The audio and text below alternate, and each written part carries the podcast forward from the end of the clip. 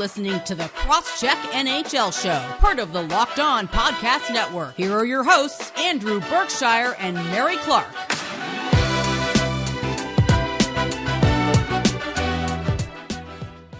Hello and welcome to the Crosscheck NHL Show. Thanks for making the Crosscheck NHL Show your first listen every Tuesday and Friday. We're free and available on all platforms, now including YouTube. My name is Mary Clarke, staff writer for The Win, and you can follow me on Twitter at Mary C. Clarke. I'm here with Andrew Berkshire, NHL analyst for the Montreal Gazette and host of Game Over Montreal on the SDPN. You can follow on Twitter at Andrew Berkshire. On this Friday edition of the Crosscheck, it's trade deadline crunch time. Wednesday featured a handful of significant trades with Ben Chiarot and, Yale- and Calle Jarnkrok both moving. The Sharks locked up Tomas Hertl for the next eight years. The Avs are clearing cap space, and we make some predictions because why not? It's fun. So, Andrew, before we start today's show, how you doing? I'm doing well. I'm, you know, in a good mood. Got to uh, finish Mrs. Maisel. I guess we talked about that last show. Not really much going on for me right now. I've got a meeting after this show, and that's about it. Got uh, game over Montreal tonight after the Canadiens game against the Stars. But overall, I'm just chill, Mary. How about you? Good. Uh, like I said in the intro, it's uh, crunch time for the trade deadline. Uh, this will be the last show uh, you hear from us before uh, the trade deadline on Monday. So uh, we're going to do our best to recap all the action. Um, but probably by the time you hear this, because we're recording on Thursday, something will have probably happened. A trade will have broken. Um, it's also going to be Claude Giroux's last game, uh, most likely last game tonight with the Flyers, or at least you know his thousandth game with the Flyers. So there's a lot of stuff we won't be able to cover, but just know that you know we were collecting all this information to talk about for our Tuesday show. But I'm good. Uh, like I said, uh, my mind is full into trade deadline season right now. Uh, you know, I'm completely ready for it. Uh, I hope this weekend's going to have some good, like good stuff for us, and I also hope deadline day is going to at least be enjoyable because I'm going to get up early. I'm working a different shift than I normally do because since the deadline is at three o'clock in the afternoon, that's when I usually start work.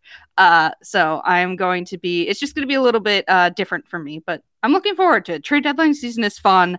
Um, and we've got a lot to talk about in that regard because this entire episode is basically all about the trade deadline because there's really no other bigger story uh, in the NHL right now because a lot of things are most likely going to change. Um, but we're going to start off in the first segment with a trade deadline deal roundup because I wrote the document uh, last night before the big trades got announced. So I was like, well, there's not a lot to talk about. There's these small moves. And then, of course, Calle Jarnkrok and Ben Chiarot both got traded within basically like a half hour of each other. Um, so Calle Jarnkrok is now on the Calgary Flames, um, and he was traded from the Seattle Kraken. If you completely forgot he was on the Kraken, that's okay. Uh, probably a lot of people did because unfortunately the Kraken just haven't been outside of like their first you know couple weeks of existence they just haven't been really you know in the uh, hockey zeitgeist but uh, the calgary flames acquired Jarnkrok uh, the kraken get a 2022 second a 2023 third and a 2024 seventh so the three draft picks they give out or they gave up are spread over three years uh, so i guess we'll talk about that one first because that's not the most exciting one because i know we want to talk about ben Chiarot, uh and you know everything with you um, Andrew, but you know, this is the this was the first one that kind of came down uh on Wednesday night. We'll talk about the smaller trades in a bit, but do you have any thoughts on this one, Andrew? Um, with you know the Flames continuing to beef up uh their offense. I mean, I I like what the Flames are doing. I think Jarnkrok has had a bit of a tough season. You look at uh like his underlying numbers, it seems like he's fallen off a little bit, but at 30 years old on a team like the Flames, he could like he's not gonna be asked to do as much as he was in the Kraken. I feel like my issue with Calle Jarnkrok is is he a good player or does he just have a 10 out of 10 name? Because I friggin' love his name. There's always You're guys right. in the league where if I was playing like NHL 22, I'd be like, I'm trading for that guy because I like his name. Isn't his you name know? like Iron Hook or something like that? I think.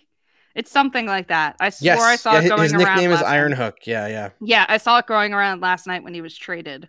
Which is uh, fantastic. Because... It sounds like yeah. a freaking Viking, right? Like Yeah.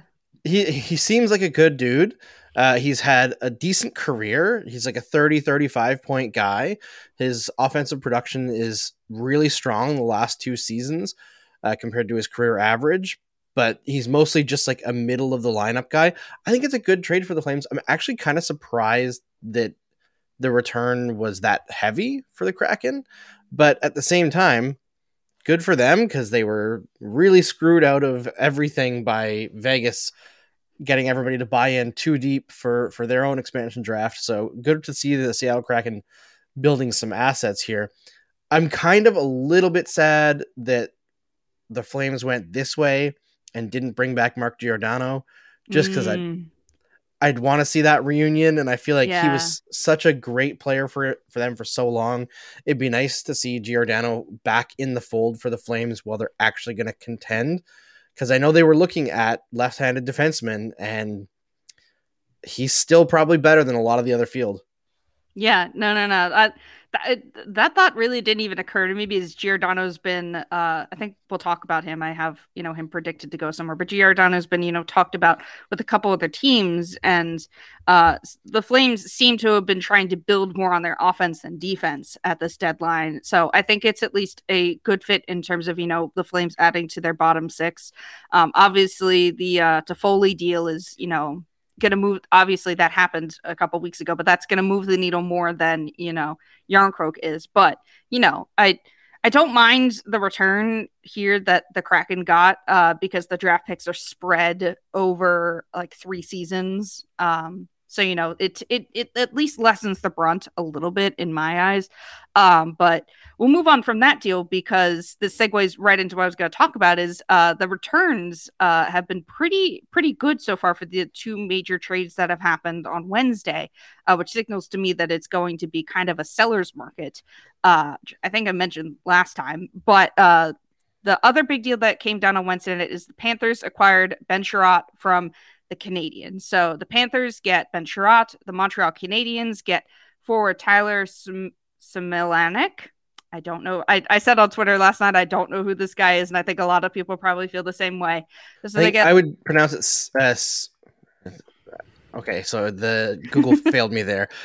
Google auto completed it as Ty Similac, and I was like, "Oh, that's the same as the baby formula, but it's Smilinac." Smilinac. Smilinac. Okay, thank you. I am usually as you can tell with the show i usually can hear like once i hear something pronounced i'm much better at it than trying to read it myself but you know they pick up him uh, they get a 2022 fourth round pick and a 2023 first so ben Chiarot commanded a first round pick it will be next year's draft but you know, they got a first round pick for Chiarot. And also, the Canadiens retained 50% of Chiarot's contract. Also, I believe uh, the Kraken can, uh, retained 50% of uh, Calle Jarnkrok's contract. So it seems to be that so far with these two major moves, because, like, you know, they, they were two players that we've talked about. Um, as players that were probably going to move, it seems you know the salary retention um, is a trade off for you know the bigger return you get. So there's uh, it kind of seems like last year there's a lot of salary retention. We may see like you know three way trades uh, as we get closer to the deadline. But uh, Andrew, you uh, have seen Ben Chiarot. You know you, have covered the Canadiens. Uh, how do you think this deal works out uh, for the Panthers and then also for the Canadiens? I mean, here's the thing: the Panthers don't need Chiarot to play the minutes that the Canadiens did but I don't think you spend a first round pick on a player unless you think that he's going to play those minutes. I think this is a really bad trade for Florida. Yeah. Uh, ben Chiarot, uh, he has his value in terms of attrition because he is legitimately punishing to play against. But for all the people who were talking about like how great he was in last year's playoffs, the Canadiens were literally worse with him on the ice than any other defenseman, and his numbers were absolutely brutal in the playoffs, despite the fact that he was playing like 85, 90% of his minutes with Shea Weber, whose numbers were fantastic. So, in those numbers where he wasn't being carried by Weber, he was just getting brutalized. And I think that when Chiarot leans into his offensive game, he's actually a useful player, but those moments are few and far between.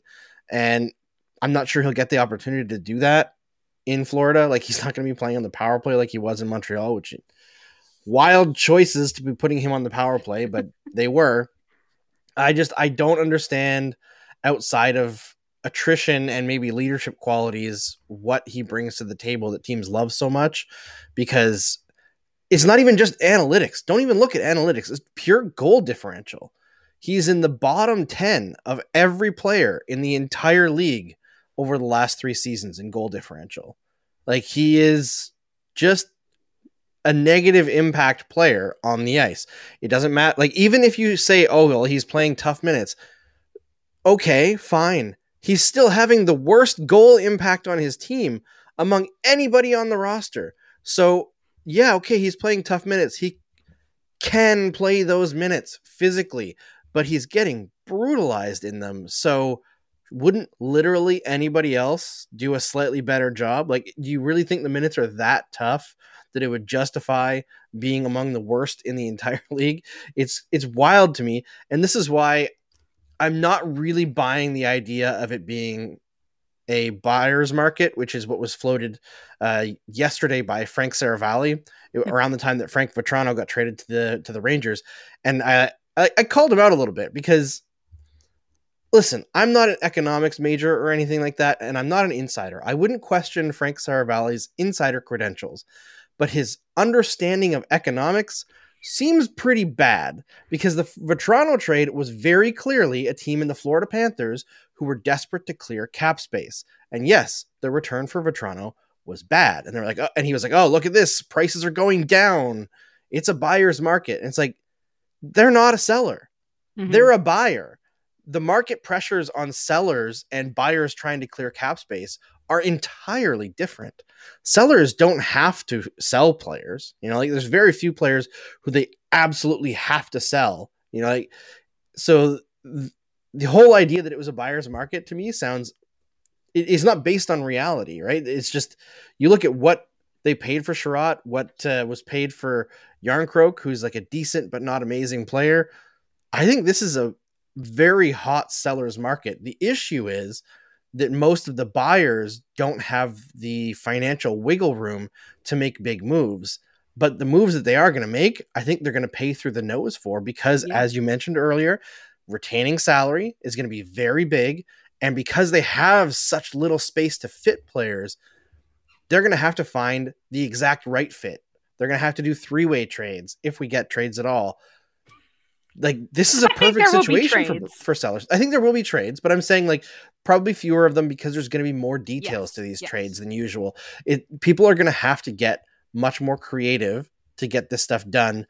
I was just looking through CapFriendly quickly, and the number of teams that have fewer than a million dollars in cap space right now or uh, projected cap space for the deadline 1, 2, 3, 4, 5, 6, 7, 8, 9, 10, 11, 12, 13, 14, 15, 16, 17, 18.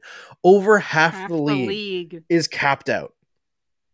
Like the Colorado Avalanche moved Tyson Jost, uh, who mm-hmm. I think they liked, to clear cap space to bring in Josh Manson, and they're probably going to trade for Claude Giroux. But again, I, I, think they still have to move out space to trade for Claude Giroux. Like there's a lot of dominoes that are going to have to fall here. And I think the prices that we're going to see for players that move are going to be really high. Yeah. Yeah, that's kind of the impression I got on Wednesday night when, you know, because we, you know, heard about, you know, Jarnkrok and Chiarot moving, but we didn't hear the returns for a little bit. Uh, so people were kind of waning for a while. Uh, and then, you know, it gets uh, revealed that Chiarot goes for first. Uh, and that really, you know, spells it out to me. You're right. Like, like I said, uh, retaining salary is going to be huge at this deadline. And we saw last year the you know three way trades. There were multiple three way trades um, at the deadline last year. I think we're going to see more of that. We haven't seen that yet, but I think as we get closer to the deadline, you're right. Teams are going to have to be creative in how they're going to work, like do these things and work this stuff out. Um, because you know it's it's clear that you know teams like the Avs, the Panthers, uh, they're starting to move around cap space in order to try and land, you know, big fish like Giroux um, and possibly other players uh, if they can't get him. So it's going to be interesting to see how thing- these things shake out because, you know, we could get a lot of activity with, you know, teams, you know, moving cap space, uh, like small moves like that, or we could just get a deadline of silence if you know they're not able to make these trades happen and you know work out the deals in the way they want them to. Um, but you did mention you know Frank Vatrano uh, going to um, going to the Rangers and the Panthers got their 2022 fourth round pick, which I believe they sent uh, to uh, Montreal for the Chiarot deal. So like I said, a lot of setup moves um, you know, for bigger moves in the future. Um, so that was one of them. Uh, yes, you also mentioned that uh, the Avalanche traded Tyson Jost um, and got back Nico Sturm in return. Um, and then also the Avalanche acquired Josh Manson from the Ducks. Um, the Ducks I had as like primed as a uh, big seller at this deadline. You know, they got Josh Manson, Hampus Lindholm, and uh, Rickard Rakell as the um, you know trio i kind of like highlighted um personally as like you know players that could get moved josh manson got moved uh so we could still see those other two get moved um but you know these moves are really just interesting from what they could mean for the deadline because uh like you know thursday we're recording on thursday so we're what four days out by the time you hear this it'll be what three something to that effect yeah. um and those two moves happened those two big moves happened all in like the span of like uh like a half hour uh late wednesday night so you know there is a lot can happen you know thursday night when when you know this uh this recording is uh waiting to be uh you know published uh, so sorry, I am also trying to pay attention to my cat while I talk about this because she is she is not happy with me right now because she wants attention. But the point still stands is that you know I had originally written this part of the doc to be like, man, there's not a lot of trades. Uh, but we'll talk about the small ones that happened because they seemed like you know teams were allocating cap space and whatnot. Then of course we got the two big moves in Chiarot and Jarnkrok, but um, I think we can at least move on from there because, you know, seller's market. That's kind of what we're predicting right now. Uh, but we're going to move on and talk about a player that took himself off of the trade market uh, and signed a deal with the sign, re signed with the San Jose Sharks in uh, Tomas Hertl, uh, one of the bigger offensive players I had marked um, as somebody to watch out for. He is off the market. Uh, and we'll talk about that coming up right after this. This is the time of year I've pretty much given up on all of my New Year's resolutions, but not this year. I'm sticking to my resolution to eat right thanks to Built Bar. It almost feels like it's not really a resolution because I actually enjoy eating them. Have you tried the puffs? If you haven't, you're missing out on one of Built Bar's best tasting bars. Puffs are the first ever protein infused marshmallow.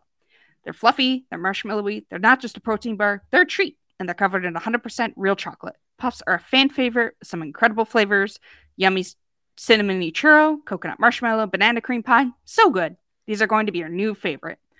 All bars are covered in 100% real chocolate. Yes, puffs included. 100% real chocolate. Low calorie, high protein. Replace your candy bars with these. They are better. A typical candy bar can be anywhere from 2 to 300 calories. Go to built.com and scroll down to the macros chart. You'll be blown away. High protein, low calorie, high fiber, low carb. Most built bars contain 130 calories, 4 grams of sugar, 4 grams net carbs, and 17 grams of protein. Compare that to a candy bar, which usually has around 240 calories, 30 grams of sugar, and dozens of net carbs. Try flavors such as mint brownie, coconut, coconut almond. New for this month, white chocolate cookies and cream. They're all delicious, and new flavors are coming out all the time. If they think a flavor might be good, they'll make it. It, will be delicious and good for you. At Built Bar, they're all about the taste. They make it taste delicious first, then figure out how to make it healthy. I don't know how, but they pull it off every time. Go to built.com and use promo code LOCKED15 and get 15% off of your order. Use promo code LOCKED15 for 15% off at built.com. On Monday, March 21st at 3:30 Eastern, tune into Locked On Fantasy Hockey's live deadline reaction show to get all the on-ice fantasy and betting analysis you need from hosts Steele Roden and Flip Livingstone – with appearances from a roster of local team experts. Plus, catch our own show on Tuesday for our reactions to the deadline. So, Andrew, more trade deadline stuff. Uh, but this time it was uh, not a trade, but a re signing. Uh, Tomas Hertl is off the market now uh, as he re signed with the Sharks on an eight year deal that has an average annual value of 8 million uh one like 8.1375 million so uh, I had written Hertl as uh, one of my top uh, trade deadline pieces to watch as a player that could be moved.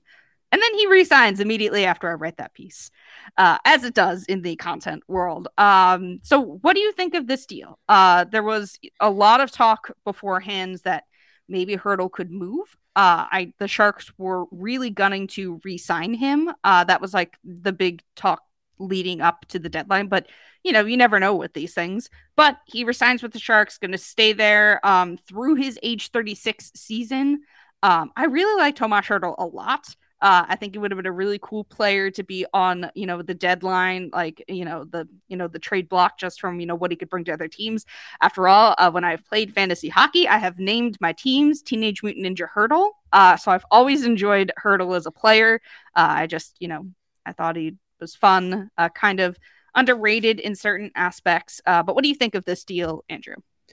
I really like Thomas Hertl. I am mildly appalled by the fact that he is 28 because I feel like his first game in the NHL where he scored four goals and retired Marty Biron and said fun must be always was yesterday.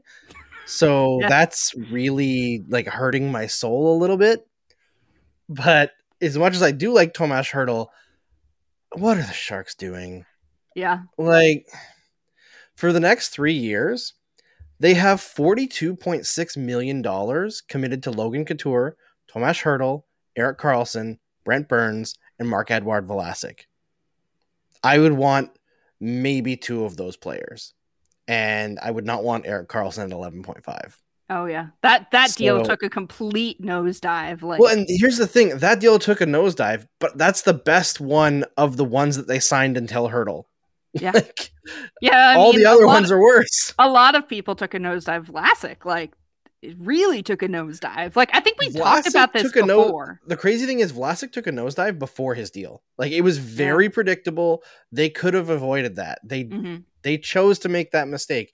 And uh, for what it's worth, Hertl has not taken a nosedive. I think he's no. a really good player. You know, he is their first line center essentially. So like in terms of value, it makes sense, but not for this team. Yeah. It's it just it makes no sense long term or short term. I don't know what the Sharks believe they're doing. Yeah. Because they are at best right now a highly mediocre team. And with the contracts that they're anchored to, I know they have some good young players coming up, but I don't think that they're good enough to make a competitive team with these anchors on them it's like they're trying to be the Kings because the Kings have a similar thing of like they've got young players, like good young players that are on this team on like that will eventually take over the team, but the Kings also have a lot of their older contracts uh, still on the team. Yeah, uh, some leftovers from when they were winning cups, right? Yeah, yeah. It almost feels like they're trying to do that, but I don't I don't think it's going to be as effective because I think they're in much worse cap straits than the. Oh, Kings oh yeah, like, I mean when you think about it, like the John Quick deal went sour, but he's only making 5.8. You can kind of accept that. And they have Drew Doughty, who's overpaid but still good, at 11, and Anze Kopitar at 10. But Kopitar only has two years left, right? And Doughty's signed for forever, but that's really only one terrible contract. Yeah the Kings are in a way better position than the yeah, Sharks. Yeah. Which is, I feel like what's inexcusable about that is that teams who win multiple cups get in worse cap situations regardless, right? Like that's, you almost like it's almost impossible to separate mentally. I won with these guys versus what's my next move yeah, I mean, it's like the the the Blackhawks. Yes, I it, every team goes through this of you know like trying to stay loyal to the veterans that you know won them their cups versus uh, doing what is best for your hockey team and that often includes letting them go so you can get younger and not paying these older players uh, more than they are worth currently. Like, don't get me wrong, Hertl is an incredible player. I'm glad he, you know, got paid here. Like, I think that's great for him, and he's a great player. It's just from the Sharks' perspective, you're right. It doesn't it doesn't make any sense. I don't know what the identity of this team is. I really don't. And the thing is, Hertl's deal will go bad because he signed until 36. Six, yeah. You know, like not many people defy the aging curve. I mean, the Pittsburgh Penguins we keep saying will eventually fall off a cliff, but they haven't yet. I mean, yeah, you know, I think it's it's also different with like generational players, yes, right? That, like yes. you're not nervous about signing Crosby to 36 years old, yeah, whereas you would Crosby. be about other players. Yeah. You know, e- even like Chris Letang, his next contract carries a lot of risk even though he has beaten the odds time and time again through injury and illness and continued to be a very consistent, very good player, the next contract is worrisome, right? Mm-hmm. And you know, you look at how players have fallen off in their early to mid 30s in recent years. It's something to worry about. And the Sharks seem to just not care. Yeah. It's, it's wild because I I don't know what How much money is. Andrew, since you're probably looking at the CapFriendly page, how much money is tied up in all of those bad contracts?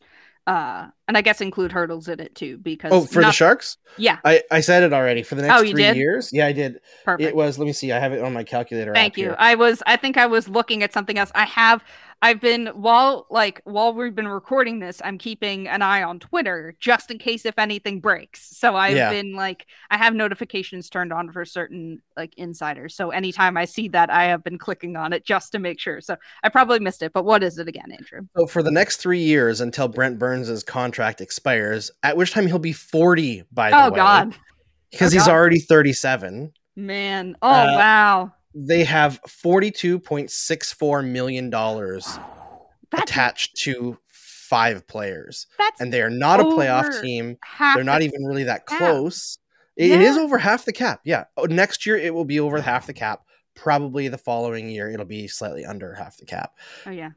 Because it's not going to be I, You know, people talk about the Maple Leafs having, you know, like cap issues and like a bad uh, salary allocation because they have like uh, Marner and Matthews and uh, Tavares all above ten million dollars, and like yeah, it's a lot, and I think it gets incredibly more difficult next year with Morgan Rielly being overpaid at seven point five million. But, but all those players are really good, and all those players except for Tavares are under thirty. You know, mm-hmm. and the Sharks by contrast, all those players who were signed long term, uh, sorry, I clicked on the Kraken. One second. All those players who were signed long term, let's look at their ages. Logan Couture, 32. Timo Meier, when this deal kicks in, 29. Erik Karlsson, 31. Brent Burns, 37. Marc-Edouard Vlasic, 34.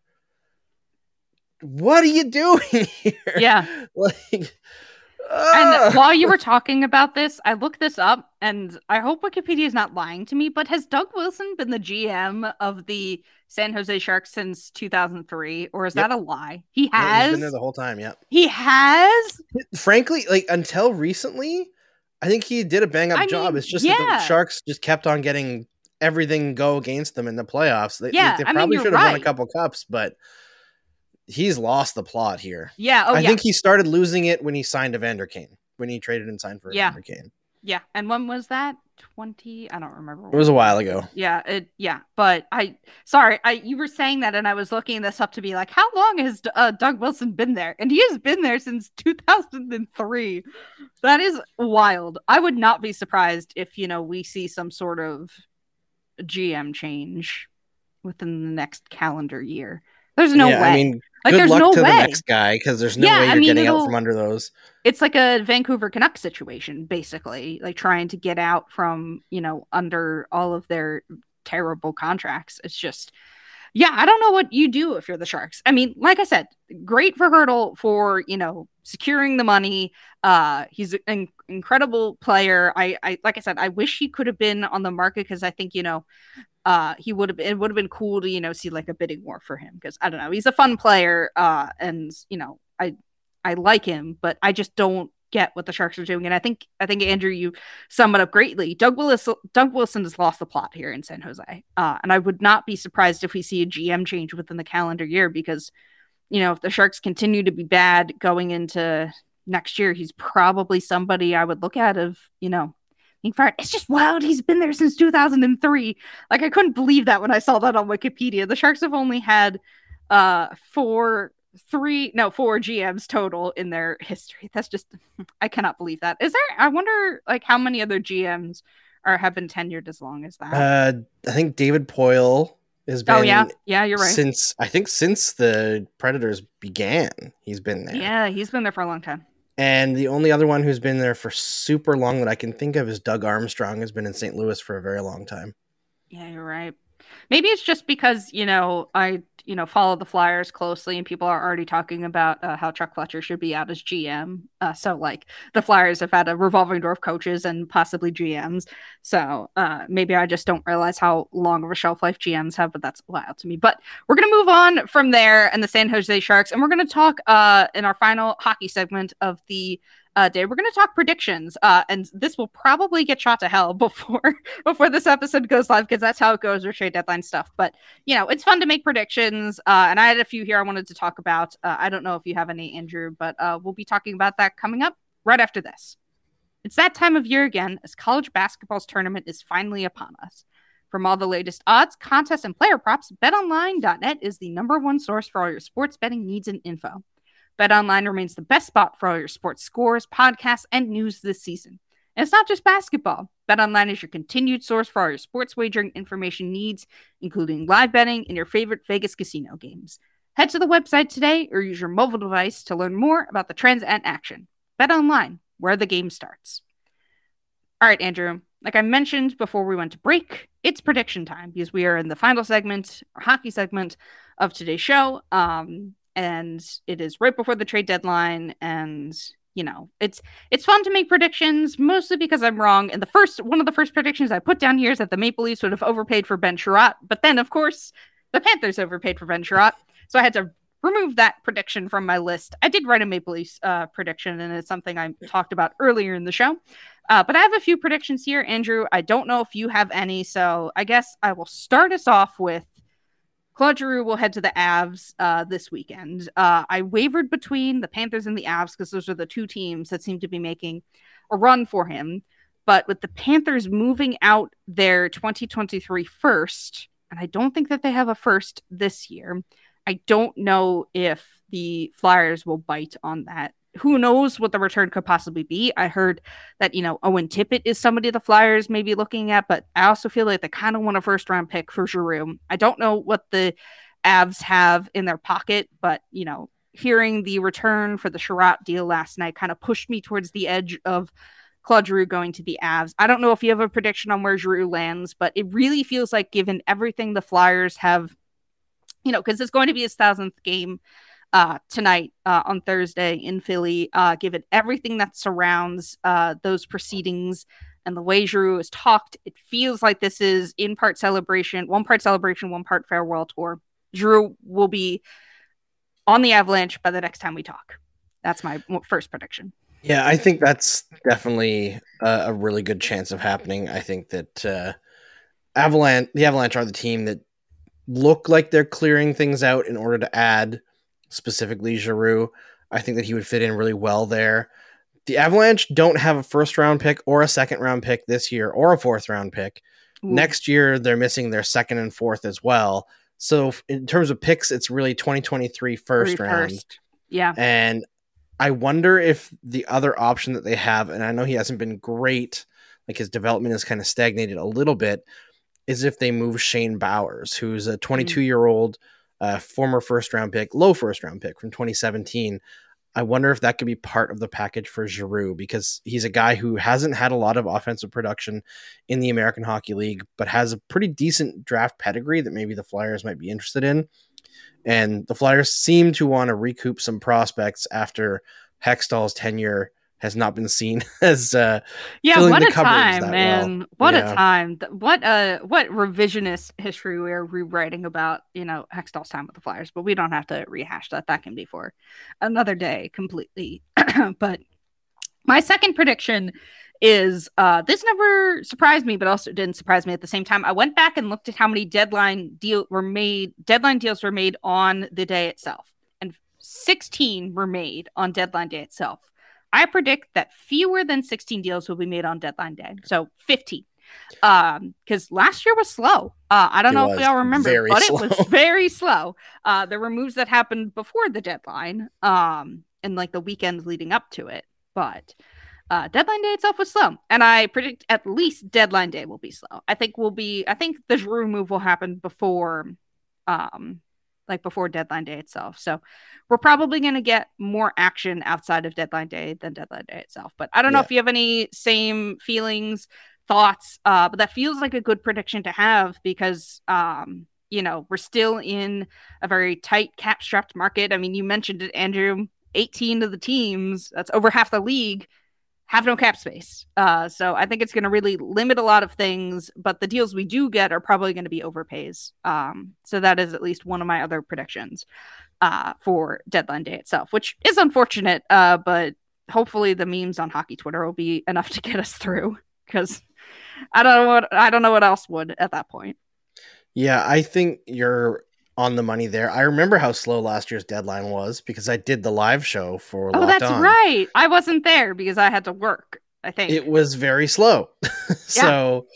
Yeah, it, I think I hosted it, the first half, and then Sarah Avampato hosted the second half. Wait, no, you, it... you couldn't make it because okay. you were working. All right, so I'm trying to remember. It's been it's been a it's been a year. It's definitely been a year, but yeah, yeah that checks out. We did something together though. Was it? We did the season preview show this year, mm-hmm. and I did the uh the live show for the draft last year yeah, with right. Mike Stefano from Locked On Leafs. Mm-hmm. I think th- those are all the live shows I've done for them. So last year was it was very slow. It was very painful. I think this year there's going to be under 10 on yeah. actual deadline day. I think it's going to be really slow, but the deals that do happen are going to be relatively large. So like I feel like that's more excitement than like having 20 trades where it's an AHL guy for yeah. whatever, you know. It, that's Let's hope. Like yeah. let's hope cuz because I mean, uh, I think Wednesday gave me hope that you know the deals that we do get will at least be big in terms of you know their packages, and there'll be a lot to talk about around them. Because uh, like Drew feels like the player to get moved, and he seems like the top player at this deadline just in general. So I'd just be curious as to what type of package that would command, given we seem to be in a seller's market. Uh, and my last prediction I have is I was originally going to say the Maple Leafs overpaid for Ben Chiarot, but they didn't. The Maple Leafs will nab Mark Giordano instead of getting a goalie. So I think despite all my rantings and ravings, Kyle Dubas will stick with his goalie tandem and nab Mark Giordano uh, to add to his defense. I don't want them to. I would rather think they are better served getting a goalie. But uh, I don't know. That is that's just the the way I'm thinking that the Maple Leafs will go. That they'll try and beef up their defense and try and ride with the goalies they have. But I think that's a mistake. Yeah, I think that there is a distinct chance that the Leafs do trade for a goalie. The thing is, I think the best situation for them isn't going to happen. I think the best situation for them to go with is to make a trade with the Montreal Canadiens and move uh what's his first name? Mrazek. Mm-hmm. What's his first name? Peter. Peter Mrazek. That's I don't know why I blanked so hard on that. Peter Mrazek to the Montreal Canadiens for Jake Allen. You've been pushing the Jake Allen drum for months now. Yes, seems. because Jake Allen is just way more consistent than Mrazek, and he could be a better sa- safety net for Jack Campbell. Now, what would they have to send in order to get that accomplished? Because frankly, Mrazek is paid more, is worse. It, it doesn't really make much sense for Montreal to do that straight up. I think they'd have to include a first round pick or a decent prospect. I think it would be a very good move for the Maple Leafs because they really, really need to make it out of the first year, first round this year. Yeah. Kyle Dubas's job might depend on it. I think they need to bite the bullet and the cost. They, I think you know the time for shrewd hockey moves is is over i mean they need to be smart about it but it's it's going to cost them a lot and i think that they need to be prepared to you know pay that cost because you know winning isn't isn't easy winning isn't cheap winning isn't free you need to pony up to you know make the next round of the playoffs basically like the the leafs need help they do uh i i want in my heart of hearts for them to get a goalie i just don't I don't know. I, I I still can see them digging their heels in on this. I hope I'm wrong because I I don't know. I just have a bad feeling if they don't do it because this feels like we're you know setting up for another first round disaster for them. But you never know. I you never know. I just yeah. I, the Maple Leafs are just a weird team, but I think that they need to, you know, they need to lose a trade to win a trade if that makes any sense whatsoever. They need to like overpay lose a trade to win the series. Yes, yes exactly. Lose a trade to win a first round series. I think that's what they need to do here. I maybe that's the smartest thing I've ever said on this podcast. It's very possible, but like to I, be fair. Just, I think they did that last year with Nick Foligno. It's just that he got I, injured. I don't know. Right? I still wasn't a fan of that trade. It Neither was I. Yeah, I still I wasn't a fan of that trade. I know you know he got injured and then everything else happened, but that's how it goes. I just I don't know. I I think it behooves them more to go after a goaltender and lose the trade in hindsight. And, you know, we'll see where it takes us in a couple of months. But I don't know. That's that's the way I'm feeling about it, and I'm prepared to be disappointed on behalf of Maple Leafs fans because you got you guys can't continue with your the goalies where you are. Uh, do no. you have any other predictions though, Andrew? Anything else you want to mention um, before we head into trade deadline day? Because yeah, uh, yeah, I it's, think, it's coming up. I think the Tampa Bay Lightning are looking very closely at winning a third straight Stanley Cup, and you look at what they've done in recent deadlines and the players that they've acquired, I think they don't go outside their own division and they acquire Artturi Lehkonen from the All Montreal right. Canadiens. Now, I don't want the Canadiens to trade Artturi Lehkonen because I think he's a part of that team that can be a huge part of the future. But if the Tampa Bay Lightning offer, say, a 2023 first round pick, which I'm actually not even sure if they have, then maybe the Canadians could be convinced to part with them because that's a lot. He feels and like a player the Can- the the Lightning would like. They really yeah, like those, doesn't he? Those, like he yeah. fits right into that Blake uh, Blake Coleman yeah. Barclay Goodrow mold. They lost those two and Yanni Gourde at the beginning of the season. I think you put him on Tampa's third line and like this is something that I've been kind of harping on all season. Like the Lightning have been winning games like crazy, but their underlying numbers are only pedestrian and they've mm-hmm. had streaks where they're outright bad, and it's just been uh, Andrei Vasilevskiy and their shooting carrying the day. Now, that could carry them through one series, but if they aren't outplaying teams, they're not going to be as strong as the last couple of years. Yeah. Their power play also this year is just not as dangerous as it was last year. So, having somebody who can make the middle of their lineup significantly stronger and help them uh, hard match teams more efficiently, who's not expensive because they don't have a lot of cap space. I think the fit is perfect. He's also a guy that I think you could put on any team and just be like, yeah, go do your thing. And he just fits any team, any line. He just works hard, makes smart plays, and gets things accomplished. And I think he'd be a wonderful ad for the Tampa Bay Lightning. Yeah, I was gonna say he feels like the lightning type of player. I mean, Julien BriseBois is, you know, he's a, oh, a wizard. Smart, yeah, he is. He is. Uh, right in the same school of Steve Yzerman, uh, school of you know wizardry and hockey cap circumvention and all that stuff. Uh, I don't think we're gonna see anything as wild as that this year, but uh, I hope there's at least fun moves. I hope that, you know, Giroux gets to go out with a bang tonight with the Flyers. It's an emotional celebration. Then the Flyers get a good return and he gets to go to a good home and win a Stanley Cup. And then I cry even more. So that's my hope. That's like my main hope for this trade deadline outside of it just being fun. Like, you're right. I don't think there, I need it to have a lot of deals, but like deals of like substance and significance. And I hope that teams are creative enough um, and well, at least give us something to talk about because this isn't the NBA trade deadline, sure, but it still can be enjoyable uh, because you know the freshness, the newness, the unknowns, um, and all that stuff. Do you have any more predictions, Andrew, before I lead us out of the hockey talking into pop culture? Nope, nope, I'm good there. I I'm willing to be surprised about everything else.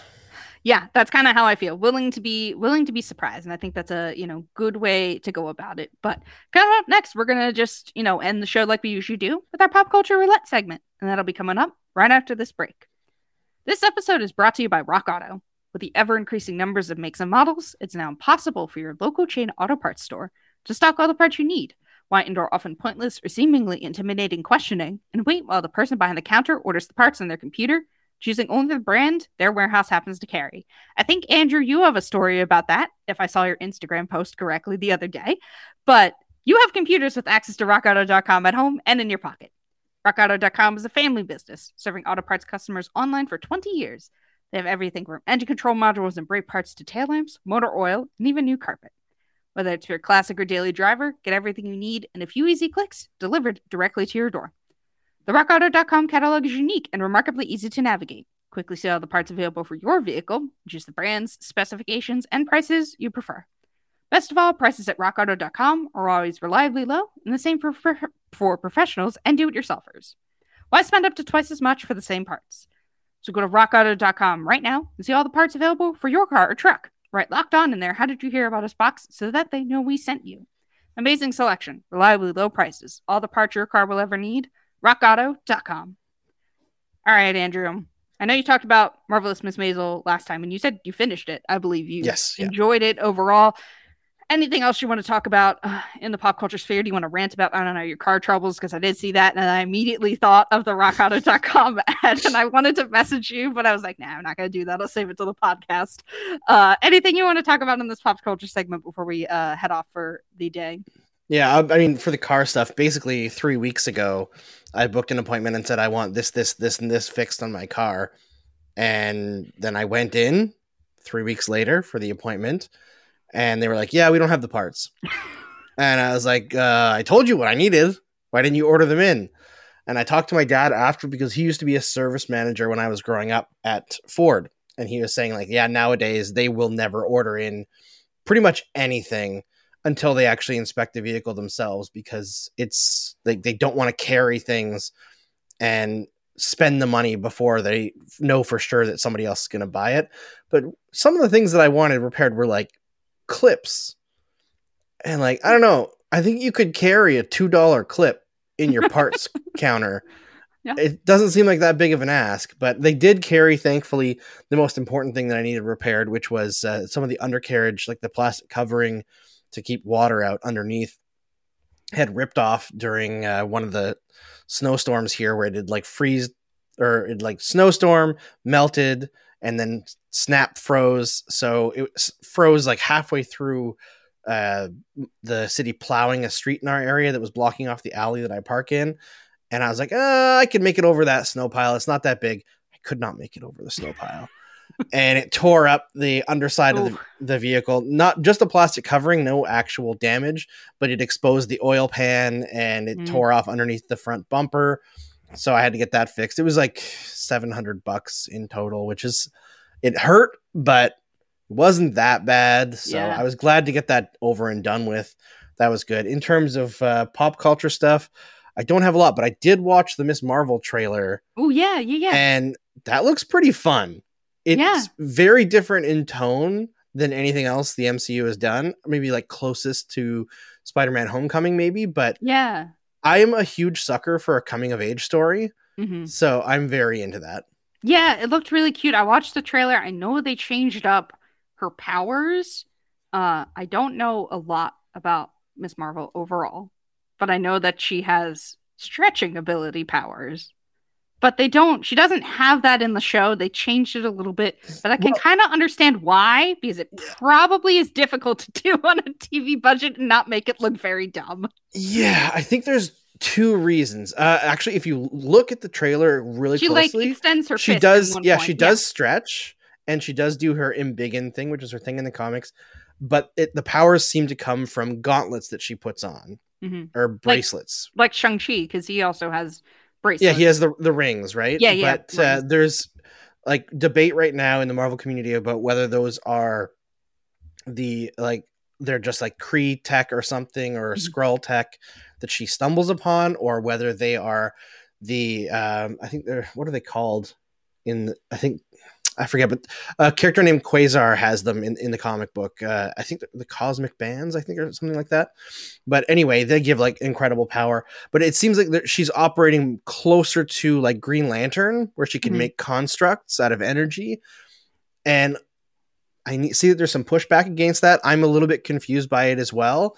But I think, first of all, stretching kind of looks dumb on yeah. film. Like there's no real way to make it. It look looks weird. Good. It looked weird in the Avengers video game that there was. Yeah. Like she was in the Avengers video game. I don't. I didn't yes. play it, but I saw some of it, and it already looked weird to begin with. Now that's a video game, so it, it's really difficult to do. I mean, it's what Fantastic Four nonsense too. Yeah, like, and they are doing the Fantastic Four, so they, yeah. they're already going to have to do that with Reed Richards. So I wonder if there's like worry about too much overlap between those two and then it works well in like The Incredibles because it's animation, but yes, the closer yeah. you get to live action, it's harder to make that look. It's harder to sell it. Yeah, it's harder to sell it, or it just looks uh, bad.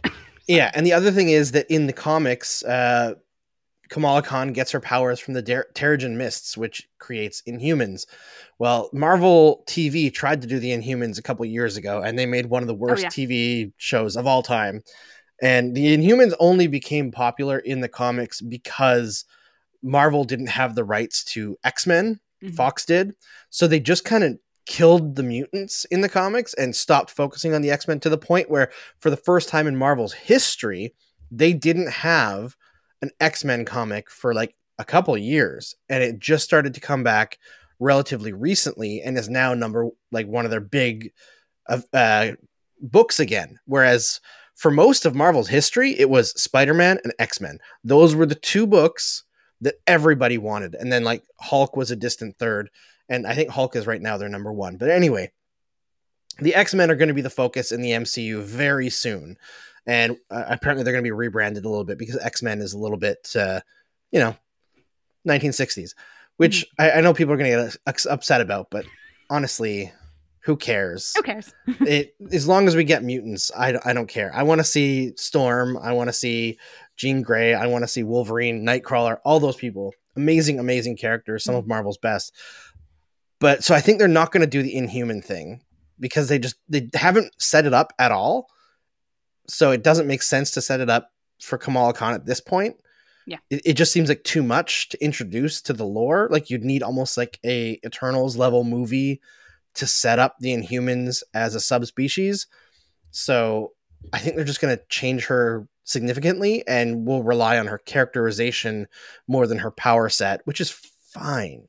Yeah, and it the the trailer just had it seemed fun. I think above mm-hmm. all else, it might not be for everybody because it is you know more teen. It's more it's more teen driven, uh, but it it's at least a nice change of pace from Marvel's current offering. You're right. It's in a very like Spider-Man vein type of thing and I think that appeals to a lot of people cuz it just seems fun. Uh, before we head off though, I speaking of car stuff, I bought a car, so I kind of sympathize with you. Congrats. What Thanks. kind? Um it was my grandfather's car who passed Oh away. right, you told me about yeah, this. Yeah, it was my grandfather's car who passed away in late December. Uh, it is a 2017 Toyota Corolla. It is Good the car. most expensive thing I own because I just had because you know I I couldn't just get it. I had to buy it from the estate, all that. So you know the car is under my name, which is a first for me. It's usually been under my parents' name, so you know I'm paying car insurance for it. Uh, but it is the most expensive thing I own. Uh, so you know here's hoping that it stays for a while. But I finally upgraded in the car department. I have a backup camera. Um, I've got Bluetooth in the car. All this stuff I didn't have. I had cars. Uh, like the the highest like like the latest model of car I had was a 2006 uh, Honda Accord. so I have had I have had old cars for a while, and my previous car before that was um was a 2000s um oh, I don't remember the make and model of the car. I only had it for a little while, but a 2000 car. So you know, yay for new cars, but it's my wallet took a hit, but it's worth it because that car should hopefully keep for a while. But I just, you know, since we were talking about cars, I don't usually do cars, but at least I have one now. Uh, at least I own one. I had one before, but now I like officially own a car. But I think that's gonna do it for the show. Uh, talking about you know Miss Marvel and cars, definitely two of our big subjects. At least Marvel is cars, not for me, but. That's all we have for you today on the Crosscheck NHL Show. It's part of the Locked On Podcast Network. Make sure to follow us on your podcast platform of choice, from Apple to Odyssey to Spotify and YouTube, and rate and review us while you're at it. You can follow the pod at Crosscheck NHL on Twitter, me and Mary C. Clarke on Twitter, and Andrew at Andrew Berkshire on Twitter. Thanks for making the Crosscheck NHL Show your first listen every Tuesday and Friday. We'll be back on Tuesday with some more puck talk, but now make your second listen Locked On Fantasy Hockey. Hosts Steele Roden and Flip Livingstone help you become the expert of your fantasy league. It's free and available wherever you get your podcasts.